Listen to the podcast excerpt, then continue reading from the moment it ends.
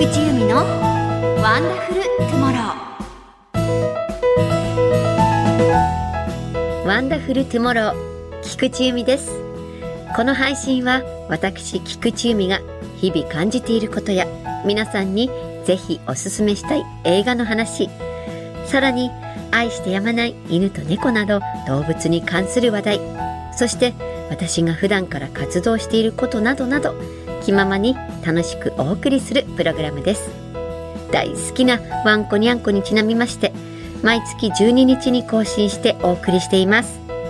今回回数も記念すべきワンニャン12回目。3月は卒業シーズンですね。慌ただしいイメージがありますけれどももう桜もぼちぼち咲いてきて、まあ、ソメイヨシノの開花日も気になる時期になりました。皆さんはお花見行かれますか？私は毎年行きます。絶対行きます。というかやっぱり桜が大好き。本当に桜っていいなと思いますね。うん。一応3月の、えーと下旬に近所のママ友たちと飲む会ですね。桜を見ながら飲む会をえ企画しております。そしてこう春めいてきてあの風が気持ちよかったりあとは冬の間とんと姿を見せなかった虫なんかが飛んでるとあ春が来たと嬉しくなってしまいます、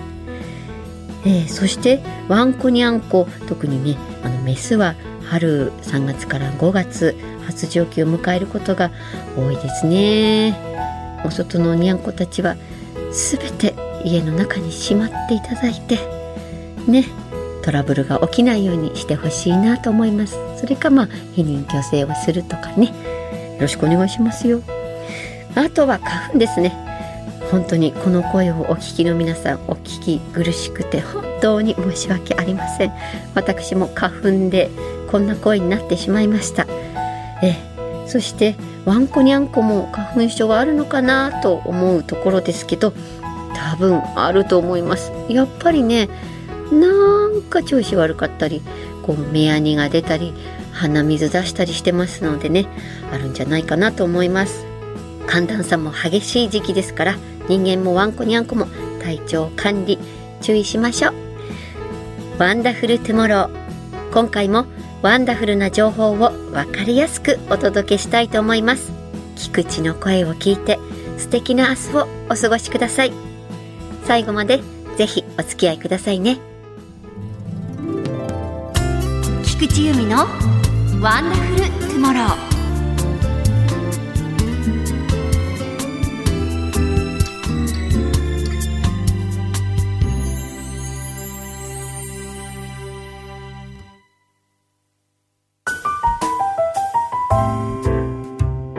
菊池由美のシネマワンダフル。私が独自の観点から名作に光を当てストーリーや見どころについてご紹介するコーナーです。この番組毎月12日に更新されていますが第95回アメリカアカデミー賞授賞式がいよいよ日本時間の明日3月13日に迫ってまいりました。今年のノミネート作皆さんチェックされていますか？えー、っと今回ですねノミネート作品たくさんありますけれどもね作品賞がとにかく一番注目される作品ではあるかなと思いますけれどもね。西部戦線異常なし、えー、本当に戦争の無誤さもうひどさ腹渡がこう煮えくり返ってくるもうような話ですけれども。やっぱこれねぜひみんな見てほしいなと思いますしそれから「アバター・ウェイ・オブ・ウォーター」とかそして「エブリシング・エブリウェア・オール・アット・ワンス」それから「トップガン」の「マーヴェリック」えー、だったりとか、まあ、あとは「イニシェリン島の精霊」それから「エルビス」それと「フェイブルマンズ」逆転のトライアングルウーマントーキング私たちの選択、えー、等々続きますけれども配信系もだいぶこの作品賞の中に入ってきたり監督賞の中に入ってきたり短編映画賞だったりいろいろありますけど結構ね私はねドキュメンタリーをやっぱり毎回あの見るのが楽しみで今回はですねあの「ファイヤー・オブ・ラブ」っていうこう長編ドキュメンタリー賞にノミネートされている活火山活火山ですね世界の活火山をもう愛してやまない夫婦の話があってそれが本当にねもう火山があればそこに行くんですね。そのお二人の火山に対する熱い思いがドキュメンタリーになってましてこの話もね是非もし時間があったら見てほしいですし短編のドキュメンタリー賞にノミネートされてる「エレファント・ウィスパラー」っていう野生の象を保護してそれを育てていくあのある夫婦の話なんですけどこれもねなんかねなんかやっぱ象さんは可愛いんですよ本当に感情豊かな動物なんだなっていうあのぜひぜひ今回ノミネートされている作品もうすでに見られる作品もいっぱいありますのでえ興味あったらちょっと見ていただけたらなと思います。ということでホラーばかりをセレクトしているこのコーナーですけれども今回ホラーじゃないかもちょい黒な要素も入ってはいるのですがジャンルでくくれないカオスな作品をセレクトしました。今年のアカデミー賞最多の10部門11ノミネートされている現在絶賛公開中の話題作です。今日ご紹介する作品はこちら。Everything Everywhere All at Once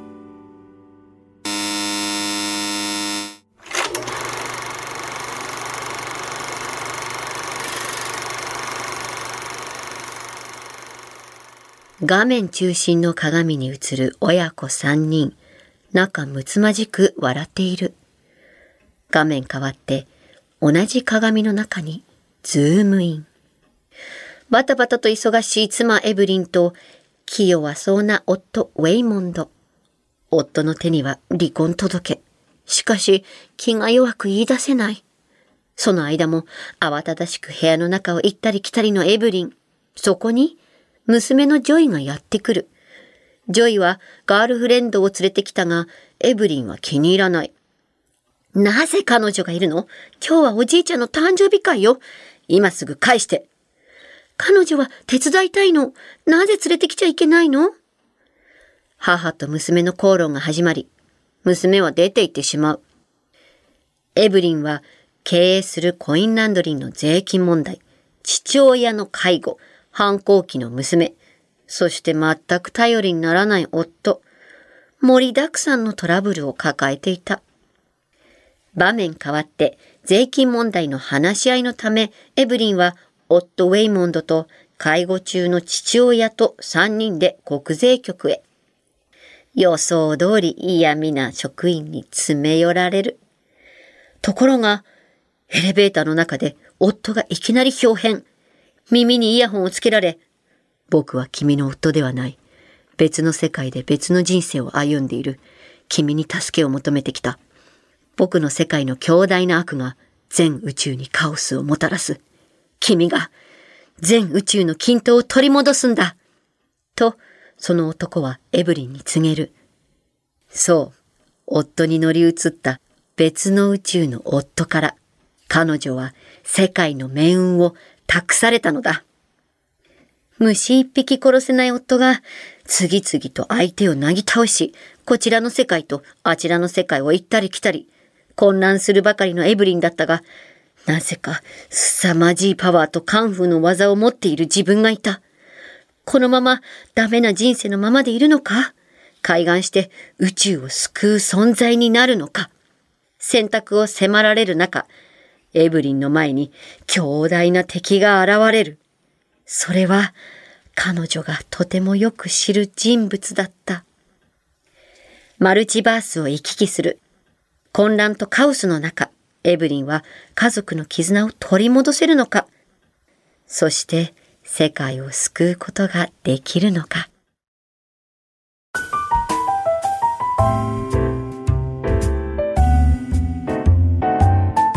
では私菊池由美がおすすめするワンダフルポイントアカデミー賞なんですけれどもアカデミー賞の前に最も重要視されるアメリカ制作者組合賞 PGA が発表されてこの「Everything Everywhere All at Once」が作品賞を受賞したんですね。PGA とアカデミー賞の一致率は過去10年間で70%一致してるんです。ということは一歩リードかな ?Everything Everywhere All at Once これを直訳するとあらゆるものがあらゆる場所に一斉にという意味ですね。大胆で斬新です。過去に類を見ないジャンルレス映画。エブエブ。エブリシングエブリアオールアットワンスだと長いのでね、エブエブって呼んでますけどね。今、あらすじをご紹介しましたし、公式サイトや様々な記事で概要は終えるのですが、とにかく、ま、言語化しづらいんです。ですので、まずは見て見てと言いたくなる作品です。主演のミッシェル・ヨーをはじめグーニーズなど子役として活躍したキー・ホイ・クアンの復帰ベテランのジェイミー・リー・カーティス娘役のステファニー・スーの熱演などキャスト陣の魅力も語り尽くせません。この作品をまとめ上げたダニエル・クワンとダニエル・シャイナートのコンビダニエルズ監督の手腕も素晴らしいんですね。このお二人は日本のアニメやアートにとても影響を受けているとのことでこの作品からもそういったアニメ的要素が感じられます。刺激的なのにエモい映像。これがエブエブの全てです。そしてこれをやってのけちゃうのがこのクリエイターユニットダニエルズなんですね。こう2人はですね全く赤の他人同士なんですけれどもたまたまどちらもファーストネームがダニエルだったことからダニエルズを名乗っています。このダニエルズの作る世界観はこれまでも MV やスイス・アーミーマンっていう映画の人気に火がついたんですけどこのエブエブで間違いなく世界のトップに躍り出てハリウッド界の歴史を塗り替えアジア人に大きなチャンスの道を与えてくれました。ジャンルレスで斬新ですがテーマは普遍的な家族の愛だったりもします。なので普通のエンタメ作品が好きな方にもホラー好きな方にもホームドラマが好きな方にもおすすめできる不思議な映画です。シネマワンダフル。今日はエブリシングエブリウェアオールアットワンスをご紹介しました。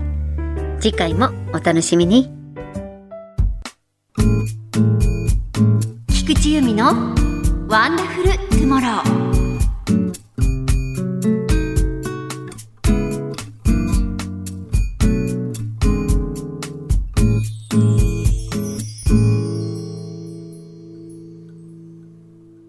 アニマルトゥモロー。ここからは私が愛してやまない動物にまつわるトピックやエピソード、そしてお聞きいただいている皆さんに知ってほしい動物たちと共に生きていくことなどをお話ししてまいります。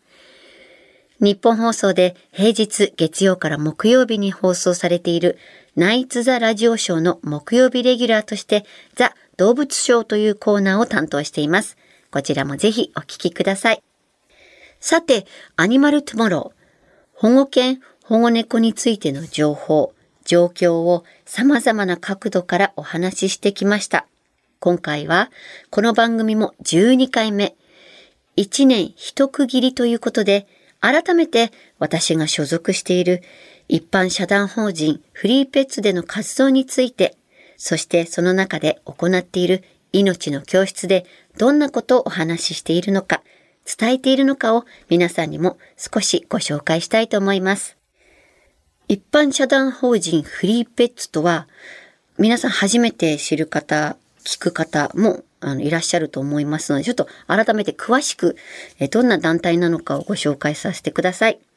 フリーペッツとは、ペットと呼ばれる動物たちの生命を考える会です。様々な表現を使って普及、啓発活動をしています。近年、まあ、子供たちの数よりもペットの数が多いというデータが示す通り、日本はペット大国になりました。動物との暮らしは家族の会話を増やし、生活にリズムや張りを与え、彼らはたくさんの喜びや幸せや楽しみをもたらしてくれる存在です。しかし、そのペットブームの一方で犠牲となっている命があります。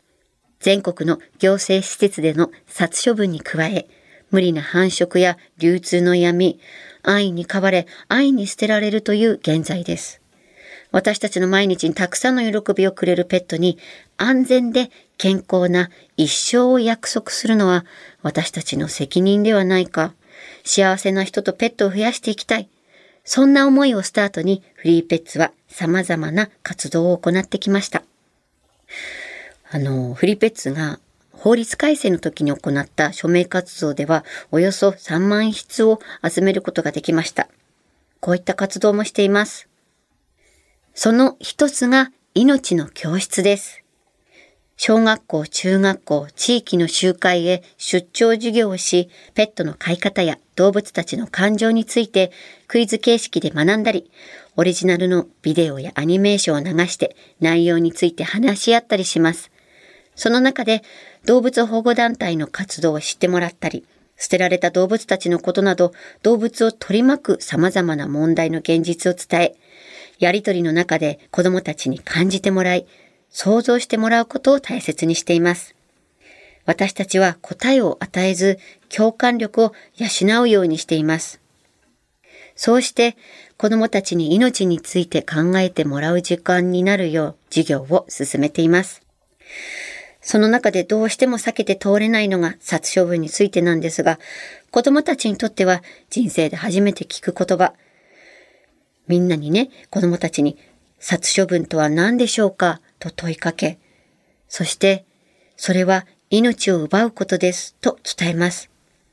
どうしてそうなったかのいきさつや様々な理由、実はそれは私たち大人の人間がしていることであり、奪うことをしているけれど、守ることもできるのも人間しかいないと伝え、その命を守ることが友達の命を守り、一番大切な自分の命を守ることだと伝えています。子供たちの反応なんですが、この命の教室をすると、はじめはみんな元気なんです。ワイワイワイワイしてて、はいはいはいはいはいって、ああでもない、こうでもないと、すんごく賑やかなんですけど、殺処分の話のぐらいから、はとなるんですね。で、シーンってなります。中には涙を流しながら聞いてくれる子もいます。でもね、最後に今日の授業の感想どうでした？って聞くと、本当にいろいろな感想を正直に話してくれるんです。例えば、最初はわけのわからない教室だと思ってたけど、今はわかった。飼ってないけど、飼ったら一匹一匹を大切にしようと思います。とか、動物を飼うことは命を預かることで簡単に飼いたいということを言うのをやめようと思った。とか、動物を飼うことが人間が始めたことなのに最後まで責任を取らずに捨てるのはダメ。飼う前にそのことをそう思って飼う。飼いたくなったら保護されているところや愛護センターからもらいたい。ペットを捨てない法律を作る。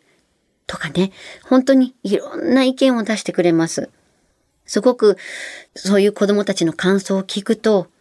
はあ、伝えたいことは伝わったのかなと思っています。それでね、その最後にね、で、これで授業終わりますって言って、あの、挨拶すると、子供たちから感謝の言葉をね、言ってもらえたりするんです。もう、その時は本当に胸が熱くなります。将来この授業がね、子供たちの心のどこかに残ってくれたら嬉しいなと、本当に思います。でね、あとね、もう一個楽しみがあるんですけど、学校で一緒に給食をいただくことがあるんです。で、その時の子供たちが、まあ、可愛くて可愛くて、もう先生、先生って呼んでくれるんです。先生、ほら、ここ座って一緒に食べようとか。これはね、僕が大好きなの。私いつもおかわりするのっていろんな話をね、してくれてね。あのもう美味しいんですよ。そんであの懐かしい給食。でね、食べることも命を育てることだからね、とてもありがたく、美味しく全部いただきます。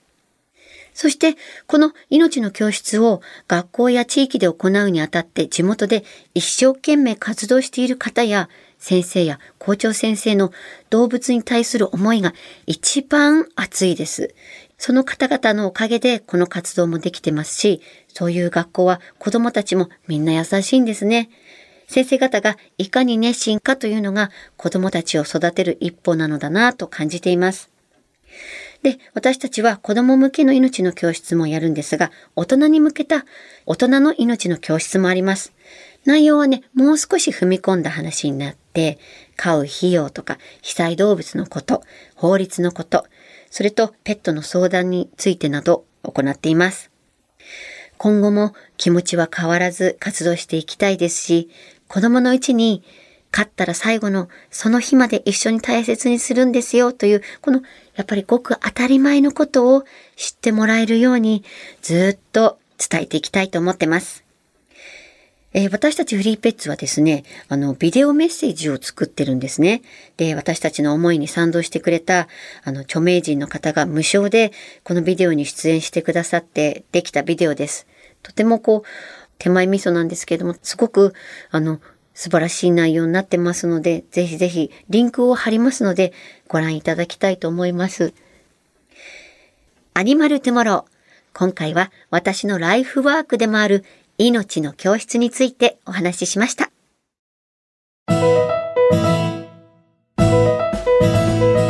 菊地由美がお送りしています。ワンダフルトゥモロー。そろそろお別れのお時間です。これからね、どんどん暖かくなって、ますますあのお出かけの季節になりますね。春休みも始まって、みんなえー、新学期に向けていろいろ準備したりとか慌ただしい季節になりますけれどもね私のように 花粉にお気をつけください。さて次回の配信ですが大好きなワンコニャンコにちなみまして毎月12日に更新しております。次回は4月の12日水曜のお昼にお会いしましょう。ここまでのお相手は菊池由美でした。では皆さんご一緒に。Wonderful Tomorrow!